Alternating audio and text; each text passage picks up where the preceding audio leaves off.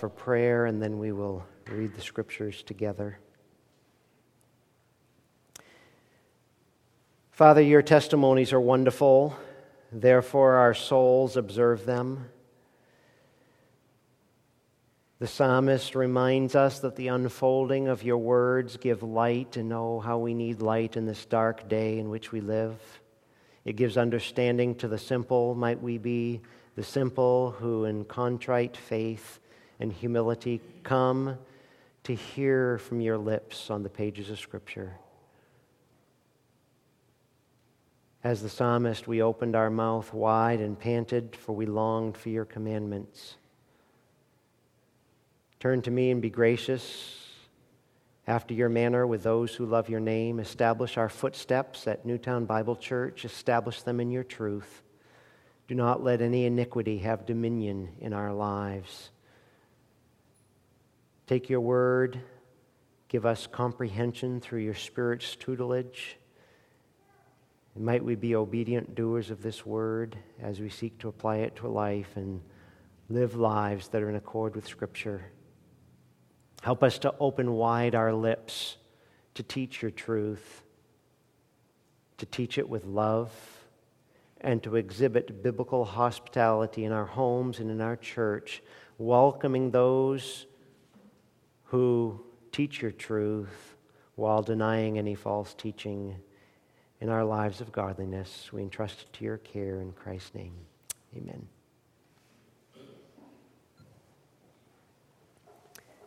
As we heed John's words of warning, may they grip us with sobriety and an insatiable desire for discernment in 2015, should the Lord tarry. Might it drive us into the text at the revelation of Jesus Christ and raise us to exalt and worship and serve our risen and coming Lord of glory. I will read for us from 2 John, beginning in verse 1.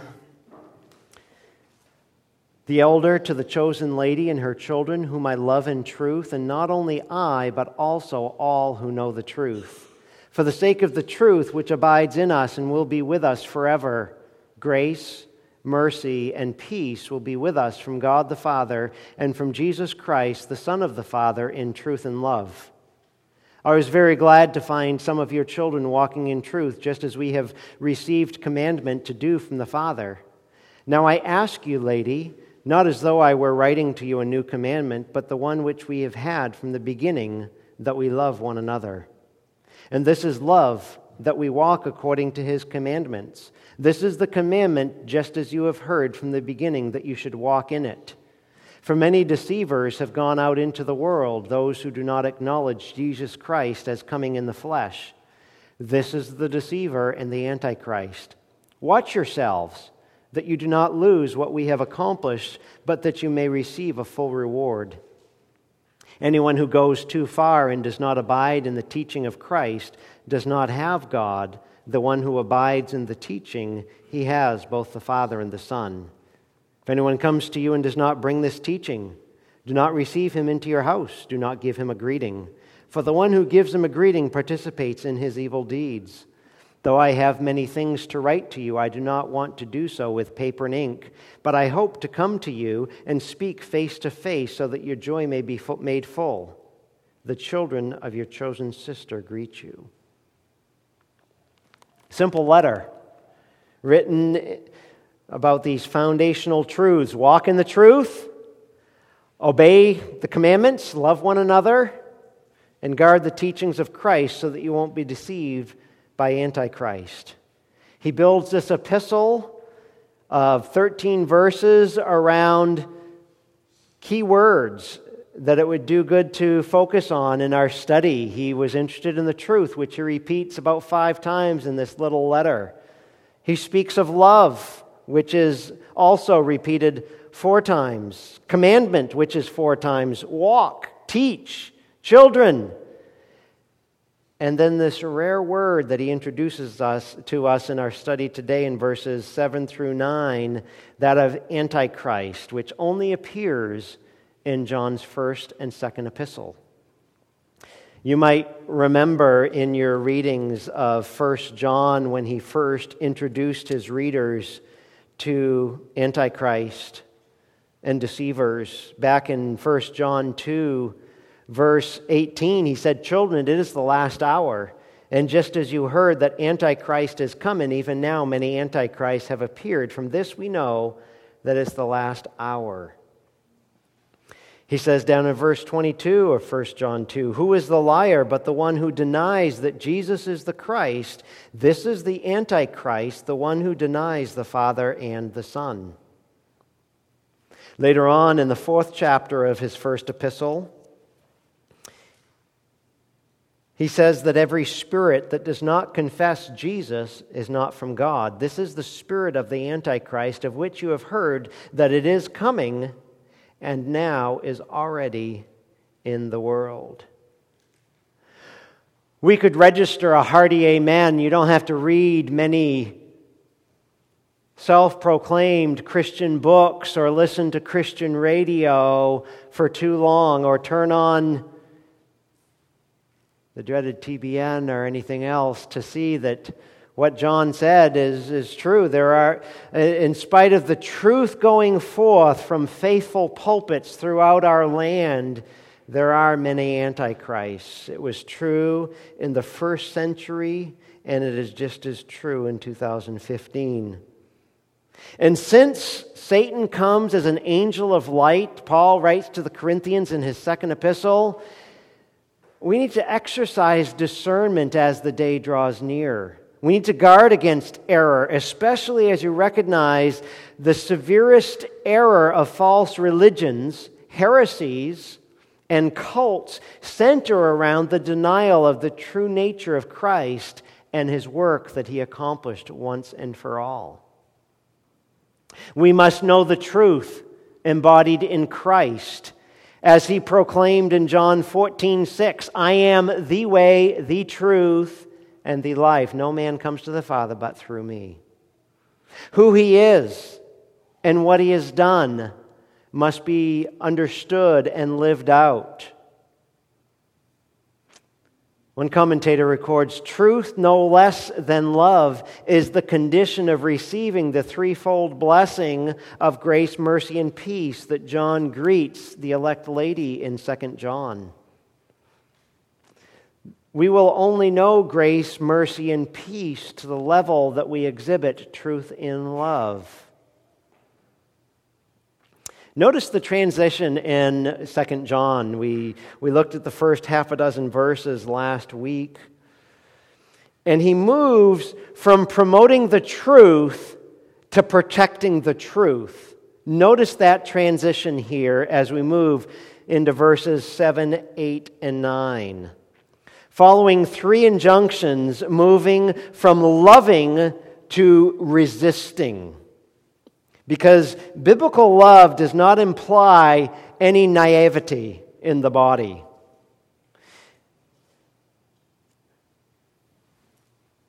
Love is not necessarily uncritical.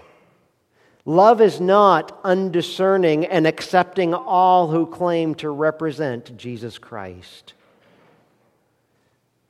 John staunchly affirms that if we do not have the truth, we do not have love. And if we do not have love, we do not teach the whole counsel of God in truth. So notice three injunctions the warning of danger in verse number seven, his call to vigilance in verse number eight, and this pronouncement of perdition in verse number nine. Set your eyes again on verse 7. Many deceivers have gone out into the world, those who do not acknowledge Jesus Christ as coming in the flesh. This is the deceiver and the Antichrist. Many deceivers out in the world. This is the foundational reason for the limitations he places around Christian hospitality. That love is to be discriminating according to the truth. True biblical love is discerning. He says, I'm thankful that some walk in the truth, verse 4, but there are many deceivers. Many would speak for both the vast number of deceivers and probably by implication, even the variety of erroneous ideas that infiltrate the church in evangelicalism. That this is no minor threat to the church. We are not to minimize the plethora of false teachers. Remember the numerous New Testament warnings. Paul, as back in, if you wanted to set your eyes on, uh, on Acts 20 to, to recollect his farewell to the Ephesian elders. He didn't want them, as the, as the, the local church is passed off to its leadership, he does not want them to be taken by surprise. In Acts 20 and verse 27, Paul says of his own testimony, I didn't shrink from declaring to you the whole purpose of God. But be on guard for yourselves and for all the flock among which the Holy Spirit has made you overseers, to shepherd the church of God which he purchased with his own blood. For I know after my departure, savage wolves will come in among you, not sparing the flock. And from among your own selves, notice where the false teachers are coming from in the church. He says, From your own selves, men will arise, speaking perverse things to draw away the disciples after them. Therefore, be on the alert, remembering night and day for a period of three years I did not cease to admonish each one with tears. It was not just the apostles that trumpeted the warning of danger. The Lord Jesus spoke of many in the last days before his return, as, as Pastor Joey has been so faithful in taking us through the Gospel of Matthew. We've, we have found ourselves in recent days in chapter 24. And in Matthew 24, verse 4, he said to them, See to it that no one misleads you. Many will come in my name, saying, I'm the Christ, and will mislead many. Mark it down. Many will swallow hook, line, and sinker of false teaching. Be on the alert. Down in verse 11 of Matthew 24, he said, Many false prophets will arise and will mislead many. Verse 24 false Christs and false prophets will arise and will show great signs and wonders so as to mislead, if possible, even the elect. Beloved, if you think you you stand in the truth, take heed lest you also be led astray. Peter, in his second epistle that we studied last year together, in the second chapter, 2 Peter 2, he said, False prophets also arose among the people, just as there will also be false teachers among you who will secretly introduce destructive heresies, even denying the master who bought them, bringing swift destruction upon themselves. Many will follow their sensuality, and because of them, the way of the truth will be maligned. In their greed, they will exploit you with false words. Their judgment from long ago is not idle, and their destruction is not asleep. And he continues on throughout the entire second chapter, giving us a portrait of what to look for in these teachers and their teaching. Remember Jude? He wanted to write about. Uh, he, he, made every effort to write concerning our common salvation, but felt necessity to write appealing for you to earnestly contend for the faith once for all handed down. Again, going back to Jesus' ministry on earth, when he said in Matthew 7, Beware false prophets who come in sheep's clothing. Outward are ravenous wolves, inwardly they are ravenous wolves. Outside they look like shepherds, but they are not. So, Paul, when he would train people in the ministry, such as Timothy, and write to him in 1 Timothy 4 that the Spirit explicitly says in latter times some will fall away from the faith, paying attention to deceitful spirits and doctrines of demons. So, John, as the faithful apostles did, warns of danger. in his second epistle. He warns of danger.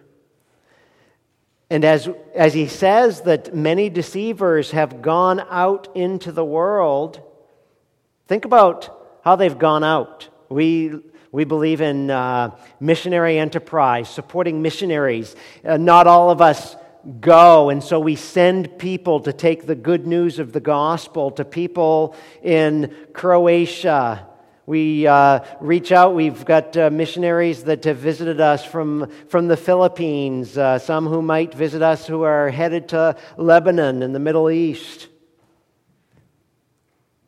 But who are we to think that it's just bastions of truth who believe in missions?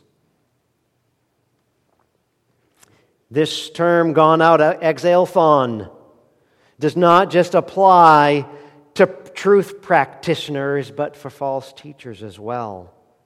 And in contrast, the apostles who had been sent out to preach the truth, as the Son was sent forth from the Father into the world and would send forth apostles in his ministry that John records about in his gospel account, so others will go out to preach their lies. It's a different missionary enterprise, but the same volume and the same intensity. These were itinerant false prophets traveling along the, the Roman roads of Asia Minor, seeking to insinuate their error into churches that they'd visit. And as they'd go down from place to place and be housed in town, John says to the elect lady, Don't take them all in. Be discerning. Be dis- discreet in who you put a roof over the head of. We ought to be reminded of John's first epistle with these words. In uh, 1 John 4, he says, he says, Beloved, don't believe every spirit, but test the spirits to see whether they are from God, because many false prophets have gone out into the world. By this you know the Spirit of God. Every spirit that confesses Jesus Christ has come in the flesh is from God. And every spirit that does not confess Jesus is not from God. This is the spirit of the Antichrist, of which you have heard that it is coming and now is already in the world. Everywhere that the true gospel goes, Satan's emissaries are sure to follow. Years ago, when the wall was broken down and people could finally send missionaries into the former USSR, it was not just truth takers, but those who would postulate error, preaching false satanic gospels. Paul wrote to the Galatians and he was amazed that in his very hour, his very time, that the same people who he had given the true gospel to had become suckers for lies and a false gospel. Galatians 3 1 through 3. John says, Remember, many deceivers have gone out into the world, those who do not acknowledge Jesus as coming in the flesh. There's error in regards to the incarnation. His coming and continuing with a human nature and all of his godness. It was an error in which they failed to say, it's often the case with false teachers. It's not what they say. There's always, uh, so often a kernel of truth, but what do they remain unsaid that takes a while to unpack their heresy? Some taught that Jesus' body wasn't truly human, it only appeared that way. Deceivers denied it. Like the, uh, the Docetic Gnostics who would arise in the next century. Scripture teaches that Jesus Christ was and is fully God and fully man. Insert in your thought process here Colossians 2 9. In him all the fullness of deity dwells in bodily form. 100% God, 100% man. at the same time. John writes to this beloved sister in Christ, this chosen lady, about her hospitality. And that as she loved the truth, she would also love the truth in love, which is not loving to encompass everyone who professes Christ. Notice not only this warning of danger in verse number 7, but this call to vigilance. In response to many deceivers going out in missionary enterprise with a false gospel, a false Christ, a false way of salvation, watch yourselves that you do not lose what we have accomplished, but that you might receive a full reward. This is the first command in this epistle. Present imperative do not do this. Don't fall for it. Christian, your responsibility is to guard against false teachers. This is no responsibility to be relegated to anybody else. If you know Christ, you are to protect his gospel and his way of salvation. This isn't just a call to church leaders or other official teachers, but a duty of personal effort given to every Christian to be discerning. You've heard it said before, haven't you, that uh, those that don't remember the past are condemned to repeat it? That there is no new error, only old heresy redressed? with a new face. People come with their false gospels, these untruths of which church history has been littered with. We must hold fast to both Christ's divinity and his humanity, never letting up. You study church history, you'll find heresy after heresy going to one extreme or the other, either adding or deleting from. If you wanted to jot a couple of down for, for thinking about what God did in purifying his church in centuries gone by, there was the heresy of adoptionism, propounded by Theodotus, that Jesus was born as a mere man, but later adopted as the Son of God by the descent of the Spirit upon him. The church if she is not discerning, will fall for error. Apollinarianism rose its ugly head that Jesus had a human body but a divine mind. There was Arianism that assaulted the church, a denial of his true divinity, created by the Father and thus had a beginning in time. That Jesus was not the eternal Logos. Arius was pronounced a heretic at the First Council of Nicaea. The church still wasn't safe when Docetism was promoted. That Jesus' physical body was just an illusion, as was his crucifixion. Tendencies existed in the first century towards Docetism, Docetism, but it didn't fully erupt yet. It didn't fully take root. It was just in its elementary stages. But it was more notably embraced by the Gnostics in subsequent centuries, the second and latter. Monarchianism was an overemphasis on the indivisibility of God the Father at the expense of the other persons of the Trinity. It is so easy in trying to explain to people God is three persons in one that every illustration breaks down. To go and go beyond what Scripture has to say is to enter into heresy, and to keep back from saying everything it has to say is to promote heresy. This uh, monarchianism is what would lead to modalism or adoptionism There are still modalists today.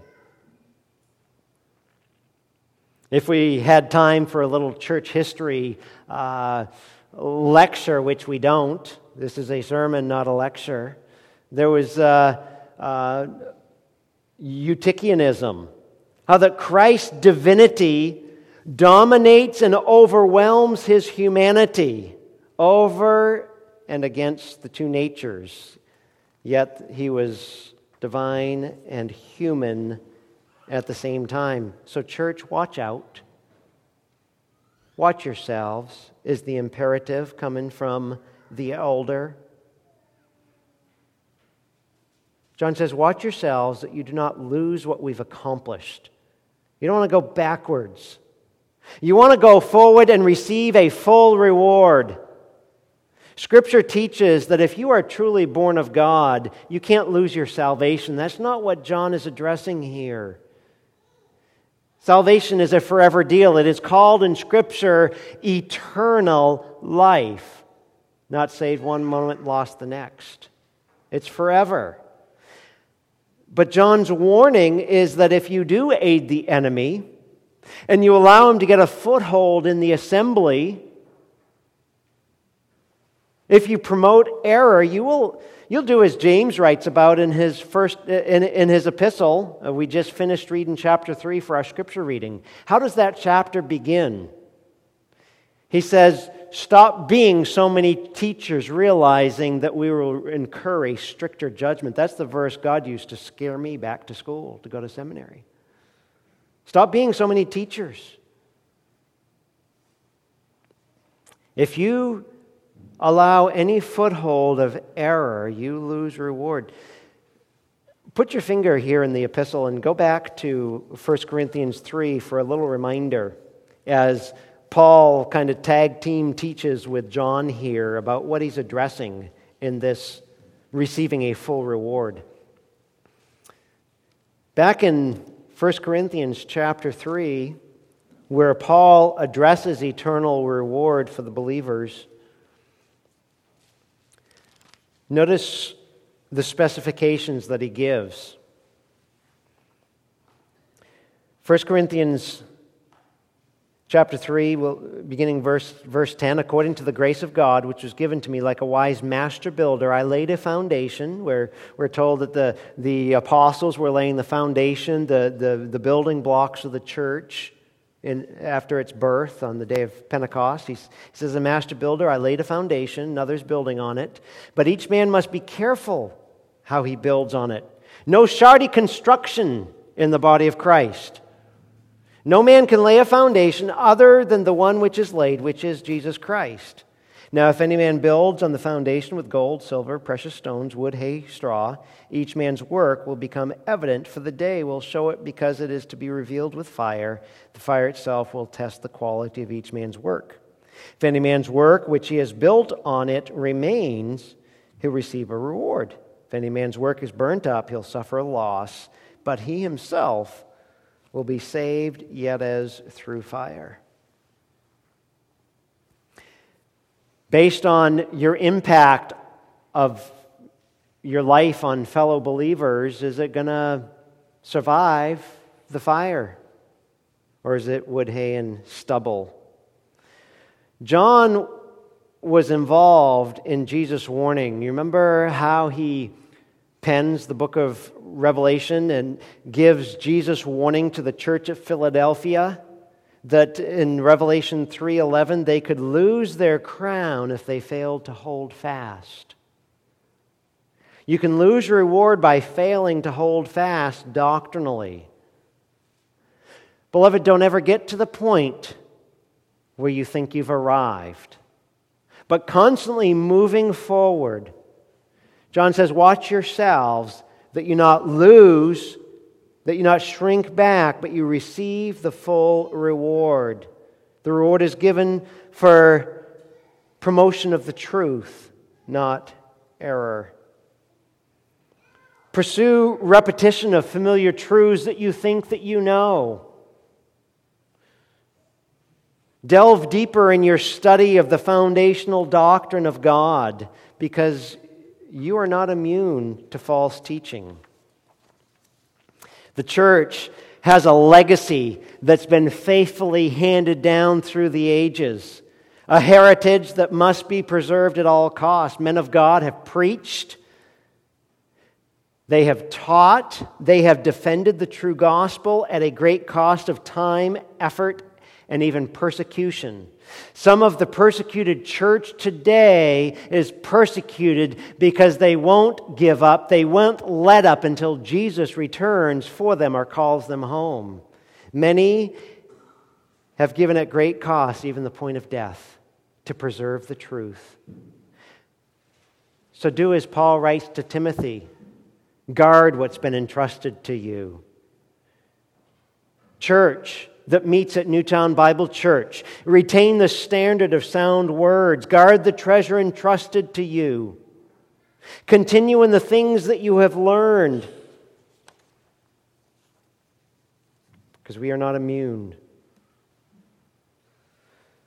So we've got warnings of danger everywhere in Scripture. This is not unique to 2 John. There's also that need for constant vigilance and watching ourselves, pursuing the truth, studying the truth, dialoguing with each other on the truth. This vigilance. Thirdly, notice what he goes on to say. Anyone who goes too far and does not abide in the teaching of Christ does not have God. The one who abides in the teaching, he has both the Father and the Son. Notice this pronouncement of perdition here. Notice that the test between, uh, we've got a test between two kinds of people a person who abides and a person who departs. What is going to be written on your tombstone? What is going to be said about your life? He says about anybody who goes too far, there's the danger that is now spelled out clearly. The apostle, the elder, is speaking of defection from the truth by those who once held it. That is not progress in the faith, that is progress beyond the faith. And again, Gnosticism wouldn't come full, full bore until later on in church history. But the kernels of it was here in the first century. The Gnostics were those who claimed to have progressed to a higher understanding of God. We've got those in our day too. They've progressed beyond the human predicament and the, the secret way of salvation. They were the progressives of their day, the advanced thinkers. Church, we need to develop the habit of speaking where Scripture speaks and being quiet where Scripture is quiet, not progressing further than the weight of Scripture. Again, going back to the particular doctrine of Christ, he says those that don't acknowledge Jesus Christ as coming in the flesh. You overemphasize one aspect, either his deity or his humanity, you have gone too far. God in human flesh, the God man. Don't go beyond either in his divinity or his humanity. Can we say that theo- theological novelty is not God's ideal? But accuracy in faithfully communing the truth day after day, week after week, month after month, year after year until Jesus returns for his church. He's not into the novel, he's not into the clever. Yes, doctrinal advancement, but advancement towards Christ, not away from him. Notice the particulars. Anyone who goes too far and does not abide in the teaching of Christ. That word meno, abide, is not new. It's not novel. It's not something that we're not constantly confronted with. We're familiar because of its frequent use in John's first epistle, used over 20 times in reference to the abiding life. If you're continuing, you must have been in it. And that's what John is exhorting here. this continuance. Verse 9 is a, somewhat of a continuance of what he'd already said back in his, his first epistle, chapter 2, verses 22 and 23.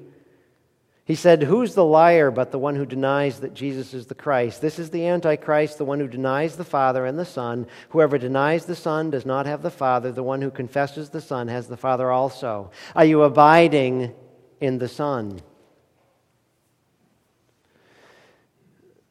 So the question here is uh, uh, Is this the doctrine concerning Jesus? Or is this uh, doctrines taught by Christ? Or yet further, is this Christ's teachings about himself? I think those, the last two would be uh, spot on. We're talking about a departure from Christ's teaching, possibly his command to love, but more likely the instructions regarding his deity, his person, his work, what he came to accomplish at the hand of the Father you look at what people want, they want, they want God without Jesus. They don't want to get that specific in their religion or their faith system, as many will refer to it. Many today want God without Christ, especially the Christ exposed on the pages of Scripture. People will say they believe in God. People will say they have a faith. But Jesus alone is not the object of it, if pushed. I recently listened to a person pay tribute to a loved one who had died. And again, what was talked about was this person's faith, which was very nebulous.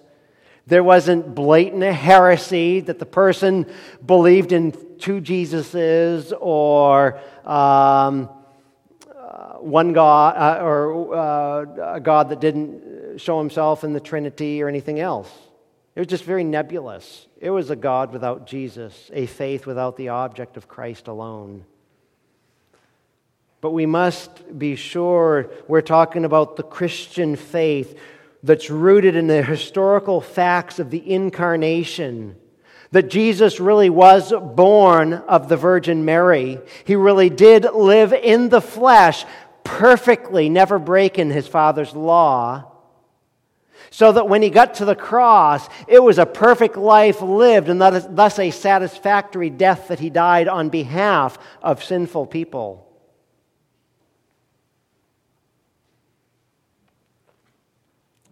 Historical events of the incarnation, the atonement, the revelation and redemption which are finished in Christ. So John's leery. John cautions. He warns and he pronounces perdition about any who goes too far and not abiding. To advance beyond Christ is not progress, but apathy. It is not enlightenment, but darkness. Just a few days ago, somebody had shared with me a quote by uh, one of the one of the uh, divines, uh, B.B. Warfield, who I, I, thought, wow, that'll, that'll preach. I, I had to copy it down. Uh, I think my wife and kids came down to the office, but they had to be on hold for a moment for me to get this from the lips of Warfield, who expressed it so succinctly. He said, quote, It is not, strictly speaking, even faith in Christ that saves, but Christ that saves through faith. The saving power resides exclusively not in the act of faith or the attitude of faith or the nature of faith, but in the object of faith. And in this, the whole biblical representation centers, so that we could not more radically misconceive it than by transferring to faith even the smallest fraction of that saving energy which is attributed in the scriptures solely to Christ Himself. Unquote. Even when people are willing to to be more specific and not just talking about God, but talking about is it Christ and or Christ plus nothing equals everything that we hold dear. New Testament writers are clear in their warnings of Christians falling prey to heresy. Don't dabble thinking I'm, I'm fine, I'm okay. I remember a dear friend years ago who used to frequently meet with uh, Jehovah Witness to uh, dialogue and debate, and I'd always caution him, brother, be careful. Be careful. You're, you're, you're welcoming them in, no holes barred. Jude warns of those who crept in, who used to be marked out. Jude 4. Those who turn the grace of God into lasciviousness and deny our only master. You know, as we, as we think about John's warning about heresy and people going beyond where they ought to go, I'm very concerned in our day and age over the misunderstanding of grace and sanctification and the law it really hit the blogosphere last year. We were studying in uh, Galatians to try to make sure that we thought accurately and biblically about how sanctification occurs so that we not be chastised as the Galatians were of having a different gospel. Because his whole premise in Galatians is how'd you get saved? By grace through faith. So how are you sanctified? By grace through faith. There is too much in our day and age making an allowance for sin. Redoing doc, our, our doctrine of sanctification to make more allowance than Scripture makes for it. Either ignoring or excusing the, tr- the struggle that we meet Paul with in Romans 7. If you get to the point where it's not a war, you don't understand sanctification and you can no longer visit with Paul in Romans 7. It's a war, war on until Jesus calls me home or comes for me. When we break God's law, if you're in Christ, you ought to feel crummy. You ought to feel guilty because guess what? We are guilty. Regardless of whether we feel the guilt or not. You know, when, when we're talking with, a, with somebody who professes Christ, and they're not upfront with you about sin issues, and yet they're coming to you feeling down and depressed and oppressed, and yet they're not up in the ante as to the sin that they're involved in. You ought to feel that way if you're a child of God. Well, I'm, I'm doubting if I'm in Christ or not. Well, you ought to doubt it because assurance of salvation is not a right, but a privilege. It's a gift bestowed on those abiding in Him and His teaching. As the full weight of sin and the burden of guilt pours upon us, the pangs of conscience, a condemning conscience, we ought to flee to Jesus in deep contrition and confession and repentance. And yes, get all the way to the lavish forgiveness bestowed in us through his Son. And the restoration to the Father's house where, there's, where it's plenteous in mercy so that we go home with the prodigal son where dad's coming to meet me. That's what we celebrate at the table, beloved. Not some flawed theology on sanctification that I don't have to feel, feel guilty about my sin. You must feel guilty. Then run to your Savior and receive the forgiveness don't make allowance to stroke your pet sin, your antinomian doctrine, your Gnosticism. Well, that's really not me. That was just my flesh doing it. Well, it's strapped to you, buddy, right? Don't hide in you. You know, there was just a couple weeks ago another Christian and their hypocrisy exposed. What's that do to the name of Christ and dragging it through the mud? Seek help. That's what we do. We, we, we stimulate each other towards love and good deeds in the body, one sinner helping another sinner in the process of sanctification. The good news is that God is present with those who persist in true doctrine about Christ. It's, just think about that. God goes to Newtown Bible Church. It's amazing. There are a lot of churches that are meeting at the same time as we meet for worship, and God is not present. They might have steeples on the building. Many self proclaimed churches are meeting, but they are a sham. There is emptiness. God is not in their midst because there is not an abiding in the Christ of Scripture. And lest you and I rest on our laurels It is not just a matter of theological orthodoxy that you know who Jesus is and was. It's not just having the right doctrinal statement, even if you tweak it to be more clear, like we've done more recently. But abiding speaks much more than orthodoxy. Revisit with me as we try to bring John's words down to, uh, to an end here. Go back to his gospel, John's gospel, for him to exegete this abiding in Christ. Because both biblical truth and biblical living go hand in hand. Remember what he said back in John 8? We're grabbing one verse there and then we're going to make a beeline for chapter 15. Set your eyes on John 8:31.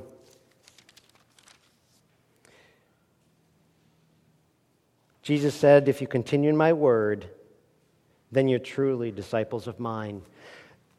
Isn't John going to use that in his first epistle as a test? If, we're, if you're really wrestling over whether you're in the kingdom or out of the kingdom, whether you've got Jesus in your life or not, one of the tests John gives in his first gospel is that abiding.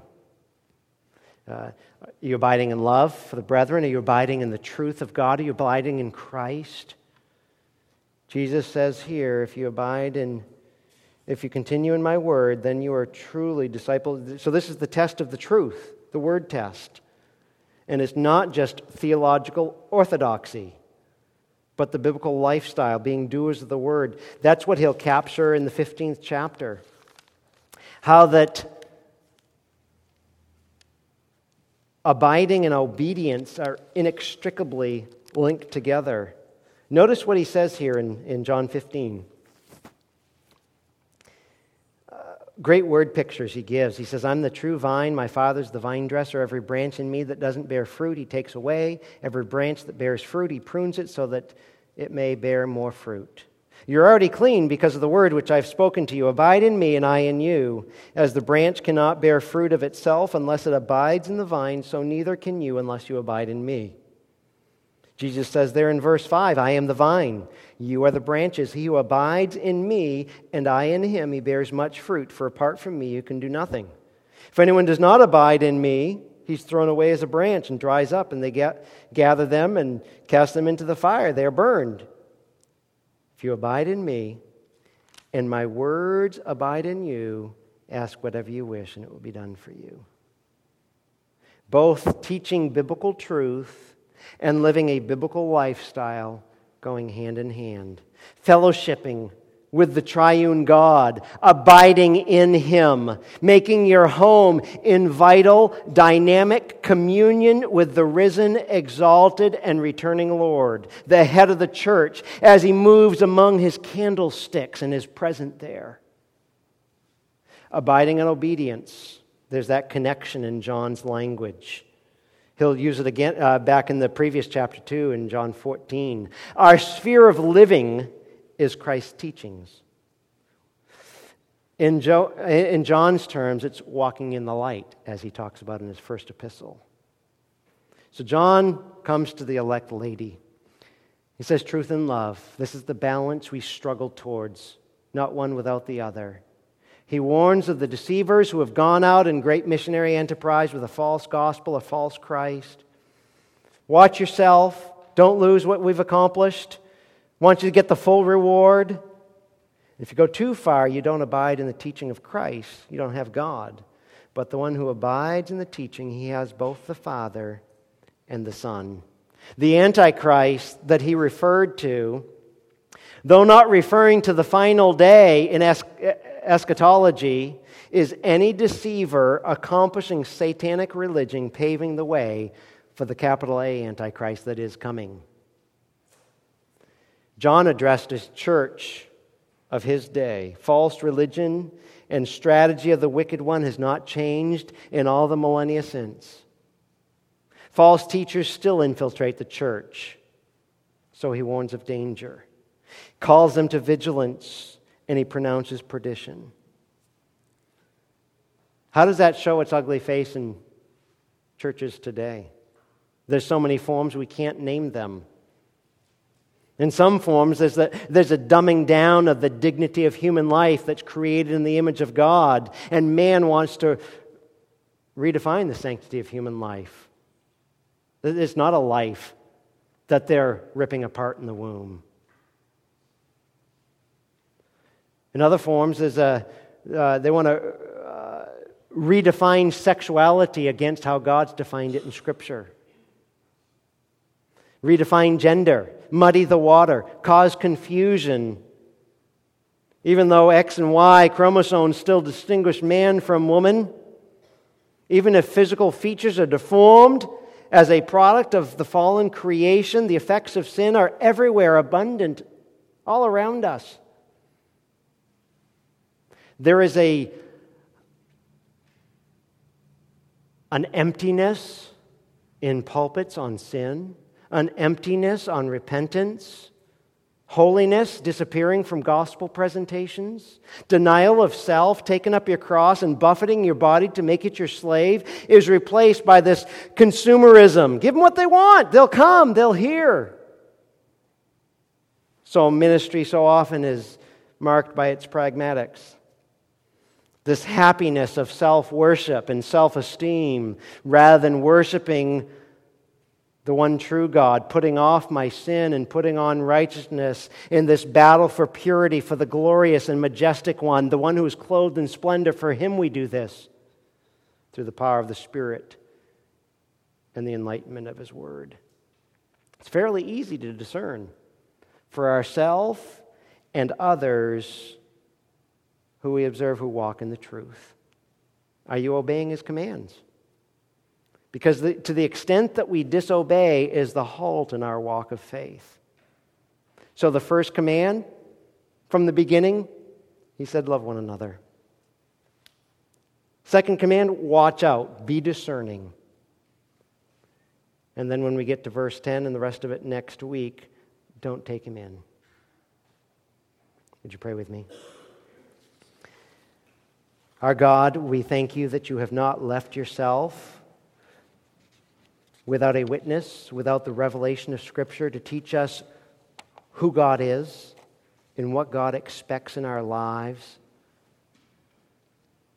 God, make us students of the book, that we would know your truth, that we would be orthodox in our doctrine. Teach us to abide in Christ, to fellowship with our triune God as you reveal it in Scripture to lead, not only teach the truth, but lead lives in conformity with your truth. That those that promote your truth we'd accept in love and lavish grace and kindness and hospitality. But any deceiver would be clearly marked out. That we would not be ecumenically driven and dumbing down on gospel distinctives Purify your church. Purify us individually. Might we come worthily to your table. We pray in the name of Christ. Amen.